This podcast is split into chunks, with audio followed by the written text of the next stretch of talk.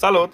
Daniel Roșca aici cu nou episod din Conversion Uplift, episodul numărul 4 și de data asta o să vorbim despre Conversion Rate Optimization, CRO, uh, această tehnică care uh, a apărut și în România și everybody is doing it, toată lumea spune că a, și eu fac optimizarea ratei de conversie, cum să nu? Am aplicat și eu pe strategia mea de marketing pe Facebook sau așa mai departe, dar nimeni nu o dată definiție foarte, foarte clară, dar în același timp uh, practică oarecum acest domeniu în așa fel încât impactul asupra revenue-ului se vede concret și tehnicile folosite sunt chiar cele care stau la bază principiul acesta de CRO, care multă lume consideră că CRO se aplică strict pe campaniile de achiziție. CRO se poate aplica pe absolut orice și o, o să vă dau exemple în care nu ține strict legat de revenue, ci poți să faci optimizare care poate să aducă un plus afacerii tale,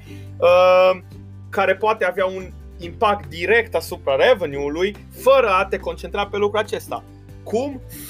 Păi uh, urmează în câteva secunde să vă spun chestia asta. Acum v-ați, v-ați așteptat probabil la un uh, intro sau la o reclamă sau cea, pentru că practic e una dintre tehnici în care uh, faci oarecum un cliffhanger, e ceva ce foarte mulți youtuberi o fac, inclusiv la televizor, vedeți chestia asta la seriale, în momentul în care urmează ceva awesome, există ca un fel de mini preview, apoi un intro și apoi subiectul ăsta e atins doar pe la final, pentru că următorul respectiv trebuie să stea pe tot parcursul respect, pe tot parcursul emisiunii sau serialului sau așa mai departe, ceea ce înseamnă că dintr-un simplu spectator o putut ajunge utilizatorul respectiv să fie un, um, un uh, follower pentru acel influencer, adică mai bine zis, influencerul respectiv, serialul respectiv, reclama respectivă a reușit să-l convertească. Până la urmă despre asta este vorba și dacă luăm de exemplu cele trei cuvinte conversion rate optimization și ne, ne uităm strict la conversie, conversia, conversia îi 100% asociată cu un obiectiv, cu un goal pe site-ul respectiv. Adică tu ai un website, ai o afacere, da? Și îți stabilești, uh, ok, care este main goal-ul, da? Am un blog. Ce mă interesează pe mine foarte mult? Păi, mă interesează numărul de abonați, da? numărul de abonați la newsletter, câți oameni îmi citesc articolele pentru că pe articole am niște reclame prin AdSense și practic așa monetizez și eu business-ul sau blogul sau îmi fac niște bani de buzunar pentru că reclamele respective apar pe articolul respectiv și dacă eu targetez userii care sunt scris la newsletter-ul meu, ei o să revină pe articol și o să mai facă vizualizări, poate unii dau și click și uite, hop, așa Google îmi plătește mie uh, tot contentul. Credeți că nu știu, toată lumea face așa. Deci, uh, un alt gol pe care putem să stabilim și uitați, nu e neapărat legat de website-uri. Putem să zicem, de exemplu, uh, hai să ne legăm de, nu știu, uh, luăm un restaurant care servește la geam, cafea, de exemplu. Uh, obiectivul principal îi cât mai multe cafele, nu știu, latte macchiato, de exemplu. Latte macchiato, restaurantul respectiv a făcut un deal foarte bun cu compania respectivă, i-a dat babele de cafea la un preț foarte bun și își propune, își propune să vândă cât mai mult latte macchiato la un preț foarte, foarte ridicat ca să iasă pe profit. Asta este obiectivul. Practic vine un Uh, potențial client, vine o persoană în fața uh, ferestrei respective, cum faci tu, care e tehnica prin care tu reușești să transformi acel om într-un client. Da? Asta e partea de conversie. Conversion rate, da, rata de conversie, e practic procentul acela pe care îl calculezi, adică numărul total de clienți, deci numărul total de oameni care sunt convertiți, da? numărul total de clienți, din totalul de utilizatori, din totalul de clienți care îți vizitează ție magazinul sau website-ul. Da? De exemplu, ai un site și ai gen 1000 de vizitatori pe site. Din 1000 de vizitatori ai 100 de conversii. Rata de conversie este 100 împărțit la 1000, da? Deci din numărul total de uh, utilizatori care au convertit, împărțit la numărul total de vizite care aterizează la tine pe site. Același principiu se aplică peste tot, da?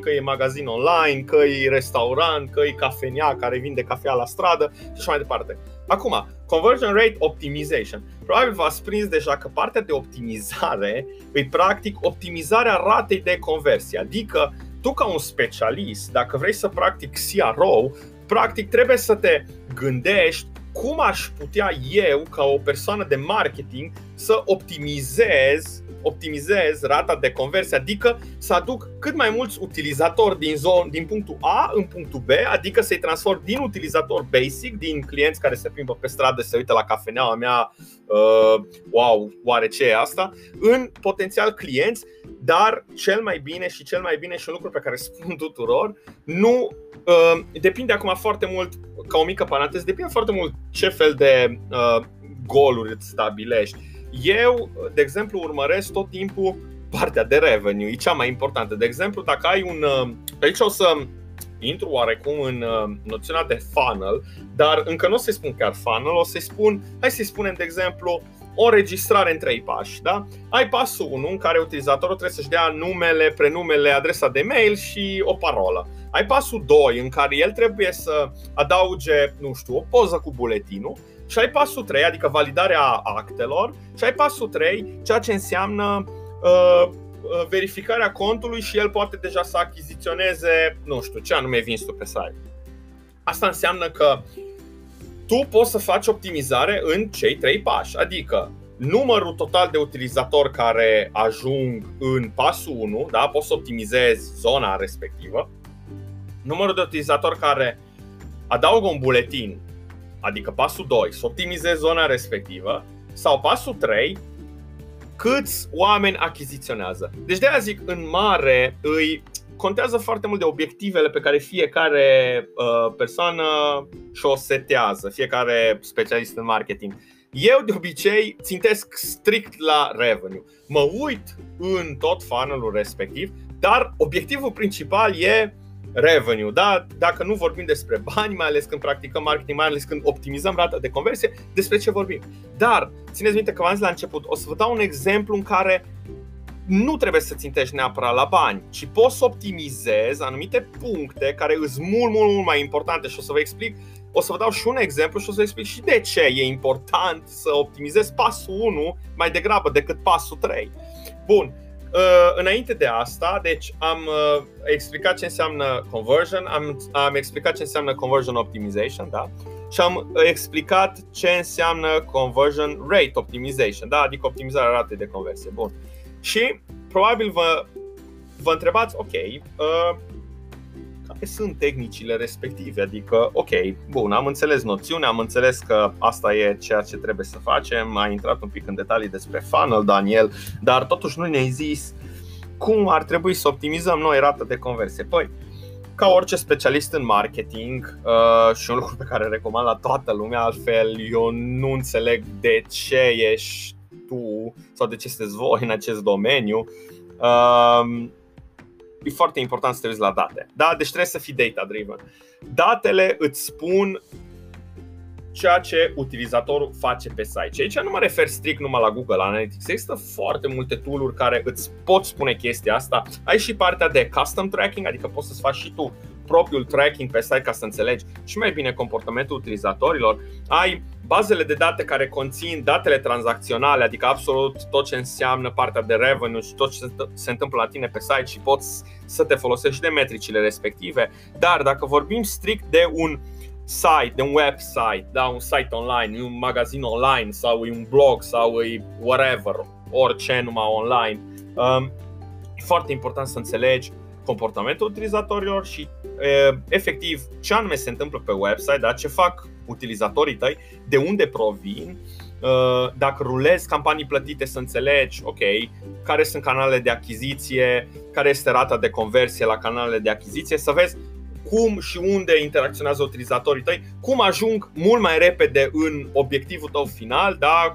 poate să fie un funnel în patru pași sau poate să fie um, efectiv uh, uh, nu știu, un e-book pe care trebuie să-l downloadeze sau să-l cumpere direct, nu trebuie să fie neapărat un funnel în, uh, în patru pași, uh, dar cel mai, cel mai și cel mai important să ai o viziune de ansamblu asupra tot ce se întâmplă în jurul site-ului tău. Da? Deci tu trebuie să înțelegi foarte, foarte clar ce anume se întâmplă pe site-ul tău. Și aici revenim iarăși la ideea asta de funnel și o să vă vorbesc un pic despre The Pirate Funnel, care um, are inițialele R, exact cum face un pirat, 3 de A și 3 de R. Și o să le luăm pe rând și o să vă explic inclusiv care e diferența dintre un uh, uh, specialist în marketing și un growth hacker. Pe ce, anume se, pe ce anume se concentrează un growth hacker și pe ce anume se concentrează un specialist în marketing, da? Ca să înțelegeți și diferența dintre cele două uh, personalități. Uh, luăm primul A. Primul A este partea de awareness. Ok. Și când zicem awareness, la ce ne referim? La brand awareness? Ok, poate fi brand awareness.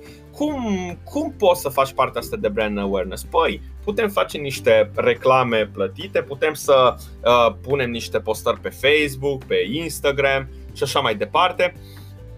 Putem, uh, uh, nu știu, putem să avem și o reclamă la televizor, da? Deci, e ideea asta de la câți oameni putem noi să ajungem cu brandul nostru. Da? Asta e partea de awareness, că hei, uite, hei, look, existăm, da, uite, suntem aici. Da, hei, voi, toată lumea, adunați-vă aici, da, exact cum e omul ăla uh, în piață care jonglează. Hei, uite, jonglez și se adună foarte, foarte mulți oameni. Ok. După aceea, există partea de achiziție, da? Deci ai partea de awareness. Eu vreau să ating publicul targetat din România, vreau să ajung la un milion de români, da? În categoria de vârstă 25 de ani, la ăștia un milion de români. Ok. Există partea de achiziție. Asta înseamnă că tu, ca specialist în marketing, o să trebuiască să rulezi niște campanii plătite, da? deci metode de achiziție, adică să achiziționezi traficul respectiv, da? să achiziționezi traficul prin diferite campanii și traficul respectiv o să fie un trafic plătit, adică sunt oameni care chiar ajung la tine pe site. O să ai și partea de awareness, mai ales dacă faci Facebook Ads, să ajungi la un număr mare și prin brandul tău să poți să ai partea asta de achiziție, dar în același timp poți să faci o targetare dură, agresivă, directă, exact pe ceea ce Uh, ceea ce caută utilizatorul tău, exact ceea ce, cau- ce va căuta viitorul tău client.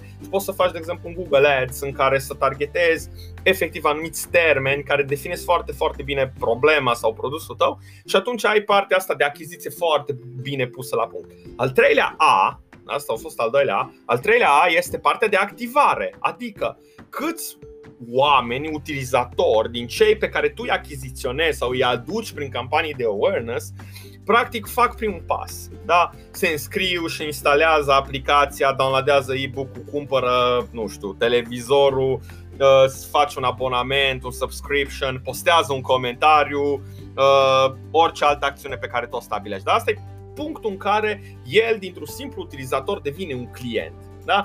Că el vine, și bate la geam și zice, uite, m-ar interesa să iau o cafea. Deja el e în punctul de activare. Și aici, de ce e foarte important și de ce menționez tot timpul punctul ăsta, uh, că e unul dintre cele mai importante puncte, partea asta de activare, partea asta de activare are la bază mai multe criterii. Pentru că toată lumea zice, a, ok, fac o campanie de awareness, aduc trafic pe site, toată lumea o să convertească sau un procent foarte mare o să convertească. Ok, cele două, părerea mea, asta e strict părerea mea, pentru că am auzit aici, au fost un debate all the time. Cele două țin foarte mult de specialistul în marketing, da? Awareness și acquisition.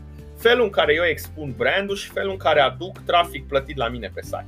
Partea de activare, ceea ce intra foarte mult în zona asta a specialiștilor de marketing, că uite, am făcut eu o campanie și atâția utilizatori s-au înregistrat eu zic că din ce în ce mai mult intră în zona growth hackerului, adică specialistului în marketing, în CRO, pentru că el poate foarte, foarte ușor să aplice tehnici de optimizare în pasul ăsta important în care persoana respectivă să decide dacă să achiziționeze produsul sau nu.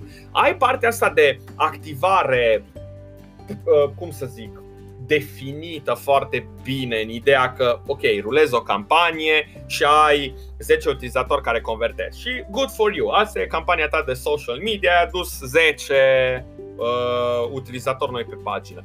Un specialist CRO se poate uita peste date, poate să înțeleagă comportamentul utilizatorilor pe pagină, poate să înțeleagă performanța campaniei, ce fel de utilizatori ajung, uh, din care clasă fac parte, ajung pe desktop, ajung pe mobile, sunt tineri, interacționează mult mai mult pe mobile, dar pe mobile site-ul nu se încarcă cum trebuie sau nu arată bine și atunci el poate să stabilească partea de activare și să o îmbunătățească uh, aplicând tehnici de optimizare care pot să fie de tip UX sau de tip design sau uh, anyways, dar ceea ce e foarte, foarte important și vine de la cineva care lucrează într-o corporație, e că partea asta de activare poate fi evitată, în sensul că poate fi evitată ca și optimizare dacă specialistul CRO se implică în dezvoltarea uh, paginii produsului din timp.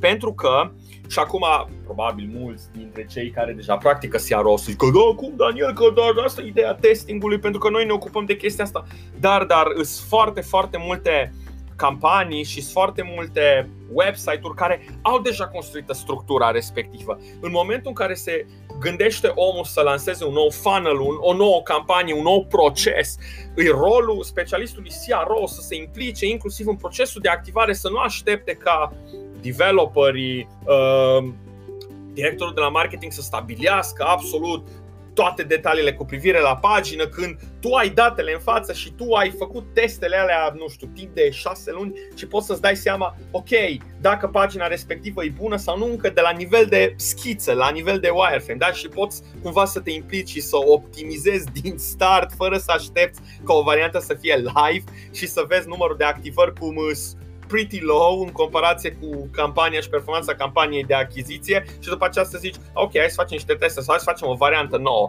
Cu cât te concentrezi mult mai mult pe zona asta de activare, având datele în față, cu atât deja economisești foarte mult timp și deja te poți gândi la mult mai multe inițiative de testing pe o variantă care deja funcționează. Și asta e partea de activare. Acum hai să trecem la partea de retenție. Partea de retenție îi de asemenea foarte, foarte importantă. Partea de retenție exact cum sună, retenția. Câți utilizatori vin a doua, a treia sau a patra oară? Ai un produs care it works really well, da? Sau servești anumit content în fiecare zi. De exemplu, eu cum fac cu podcastul.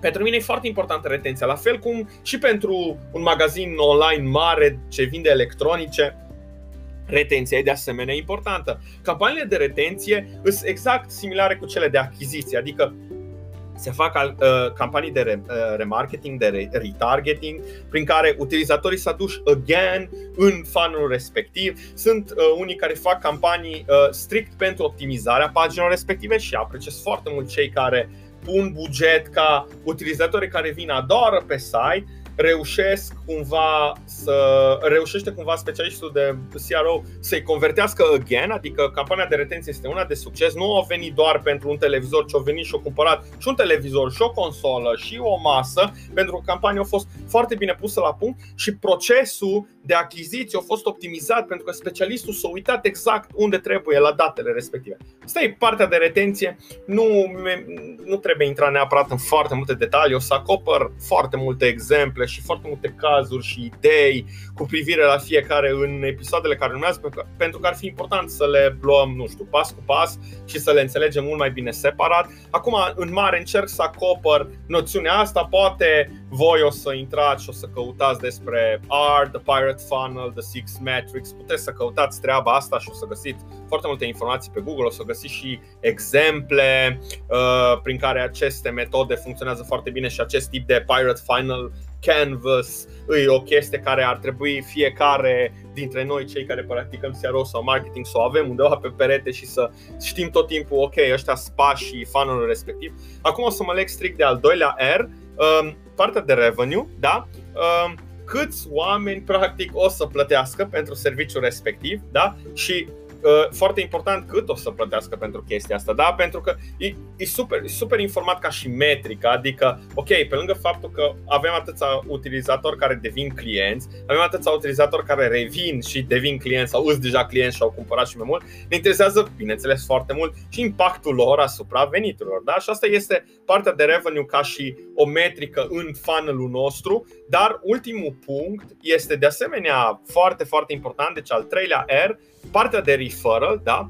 Câți oameni recomandă produsul tău altor oameni? Și partea asta de referral e super importantă și super uh, puternică dacă vine de la utilizator la utilizator. Da? Adică te, uh, procesul se numește the word of mouth, adică eu, e, e mult mai puternic, uh, cum să zic, e mult mai puternică referința în momentul în care vine de la o persoană care, nu știu, ți cunoscută și îți recomandă un anumit lucru. Nu, cred că mulți dintre voi aveți prieteni care vă, vă zic ceva de genul A, uite, mi-am cumpărat treaba asta de la magazinul X și mi se pare foarte bună, ne-a ajutat foarte mult, e super ok, nu consumă curent, face asta, asta, asta, asta și asta. Și atunci tu, automat, deja te duci și vrei să achiziționezi acest lucru. Bineînțeles că nu funcționează pentru toată lumea. Mulți poate se uită la recenzii. Sunt multe website-uri care au sute de recenzii cu privire la un produs și poți să-ți dai seama după asta. Dar cea mai puternică recomandare e când vine de la un prieten și un prieten care îți spune și în care ai încredere și spune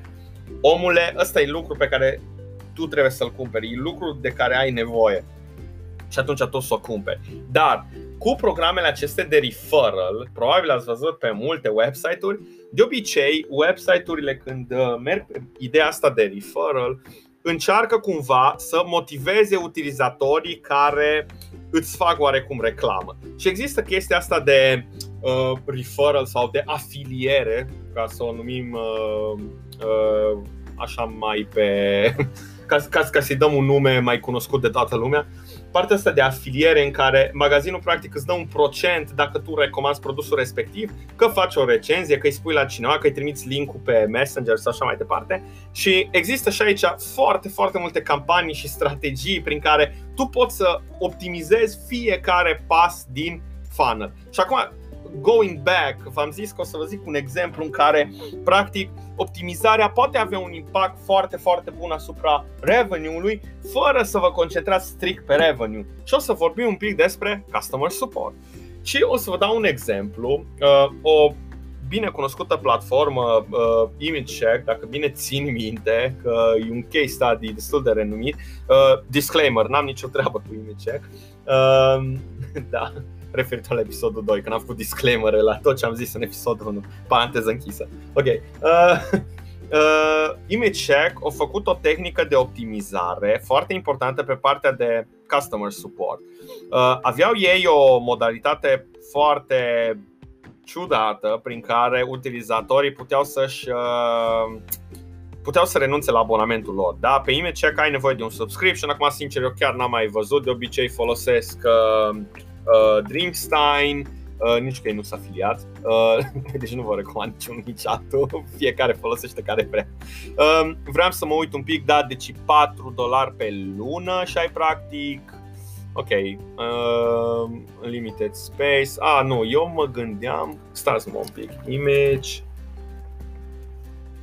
nu Image Shack, Image Shack era oare, uh, era o a, online and video hosting, în, în fine, uh, nu mai știu dacă era Image Shack sau cum se numea. Era o platformă, era o platformă similară cu Dreamstein, un loc unde uh, puteai să găsești foarte, foarte multe poze și pozele respective puteai să le downloadezi și să le folosești în scopuri comerciale, personale, whatever. Și uh, pe Image Shack, uh, omul tot așa putea să-și facă un abonament și în abonamentul avea, nu știu, 10 download-uri, 100 de download-uri, ceva de genul, așa era pe, așa e pe Dreamstein. Uh, în momentul în care tu făceai 10 download-uri, abonamentul era renuit automat, fără să te anunțe. Deci, era trecut undeva, bineînțeles, în termeni și condiții, elementul acela pe care nimeni nu-l citește. Uh, uh, era trecut undeva că există posibilitatea asta ca în momentul în care atingi 0, ca și number of downloads, să ți se ia încă o dată bani de pe card ca să ți se atribuie again 10 poze sau 100, depinde câte ai. Din cauza asta, foarte mulți oameni au, uh, au început să facă plângeri.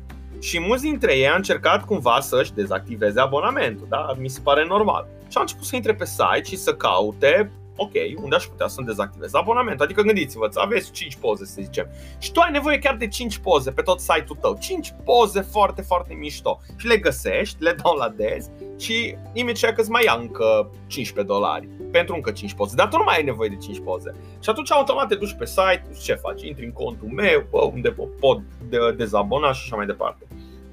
Ce a făcut Imicheck? ca să te poți dezabona, trebuia să vorbești cu cineva de la customer support. Specialiștii, da, deci probabil vă gândiți, ok, la zeci de mii de utilizatori care probabil au trecut prin chestia asta, să vorbești cu toți prin CS și așa mai departe. E super, super complicat. Bun.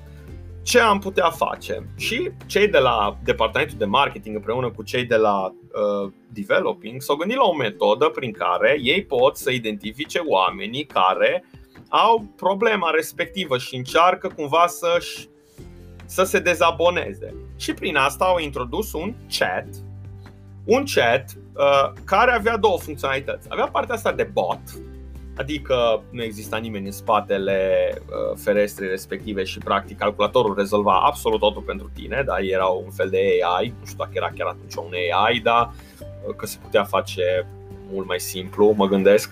Uh, dar să zicem că era cu AI, luăm exemplul ăsta. Sau există cealaltă metodă în care chiar există o persoană și persoana respectivă îți deconectează profilul, efectiv, adică îți deconectează abonamentul. Problema era că nu toți aveau problema asta și CS-ul de la Image Shack, Image Share, nu mai știu cum îi zicea efectiv la platforma respectivă, nu e neapărat un CS de nivelul Amazon care poate să gestioneze absolut fiecare problemă online, pe chat, la telefon și așa mai departe. Și atunci cum s-au gândit ei? Și o așa, dacă un utilizator, dacă la un utilizator îi se rănește abonament și el vine pe site și se loghează și intră în contul lui și apoi intră în zona de întrebări frecvente. Deci are o navigație de genul ăsta, are un pattern care poate fi stabilit foarte ușor în date, în funcție de tracking, adică poți să-ți dai seama ce face un utilizator dacă are un pattern de genul ăsta, care poate fi câteodată agresiv pentru că el navighează foarte repede, hai să aflu unde pot să-mi dezactivez chestia asta. Apărea fereastra de chat în colț și îl întreba pe utilizator Vrei cumva să-ți dezactivezi abonamentul? Și el zicea da și zicea, ok, confirmă cu, nu știu, prenume, CNP, whatever, orice identificator unic la nivel de cont. Și el confirma și robotul îi zicea done. Și gata, el a rezolvat utilizatorul. Printr-o simplă întrebare, printr-un simplu bot. O îmbunătățit experiența celor care vor să renunțe. Și acum voi probabil ziceți, dar Daniel, stai puțin, dacă omul renunța la abonament, ăsta are un impact negativ asupra uh, asupra conversiei, asupra revenue-ului. Ok, ok, ok, așteptați un pic, hold your horses. Dar ce s-a întâmplat practic prin această metodă? CS-ul s-a eliberat foarte, foarte mult pentru că botul făcea practic toată munca asta enervantă în care aveai de-a face cu oameni săcăiți care pur și simplu vreau să renunțe la abonament pentru că vreau să folosească pentru o singură dată. Asta înseamnă că CS a rămas liber pentru clienții importanți. Pentru clienții care vreau să afle informații despre abonamentele mai costisitoare, vreau să afle informații despre cum pot eu să public poze ca să fac bani din treaba asta. Vreau să afle informații mult, mult, mult, mult, mult mai importante. Și astfel, cei de la IMSHEC și-au dat seama că optimizând chat-ul, optimizând felul în care CS-ul poate interacționa cu utilizatorii, prin bot, prin oameni foarte, foarte bine instruiți, ei pot să-și optimizeze veniturile și veniturile s-au optimizat în momentul în care CS-ul s-a ocupat de clienți mult, mult, mult mai interesanți pentru că au avut mult mai mult timp liber să se ocupe de astfel de clienți. Și ce au făcut image check, image share, whatever? Uh, S-au gândit la partea de semantics plus la partea de customer profile. Adică, să vă dau un exemplu. Intră un client super, super nervos și începe să scrie la chat. Vai de mine, ce serviciu lei, m-ar interesa chestia asta, dar nu găsesc pe tot site-ul ăsta. Fiindcă nu e o întrebare related de, nu știu, abonament sau ceva de genul, ceea ce poate fi dezactivat foarte ușor de un bot, era pus un specialist de la customer support care să discute cu acest client. Acum, ce se întâmplă dacă intră un client care plătește cel mai scump abonament lună de lună la de 1000 de dolari, să zicem, pe lună, și intră și începe să înjure pe chat.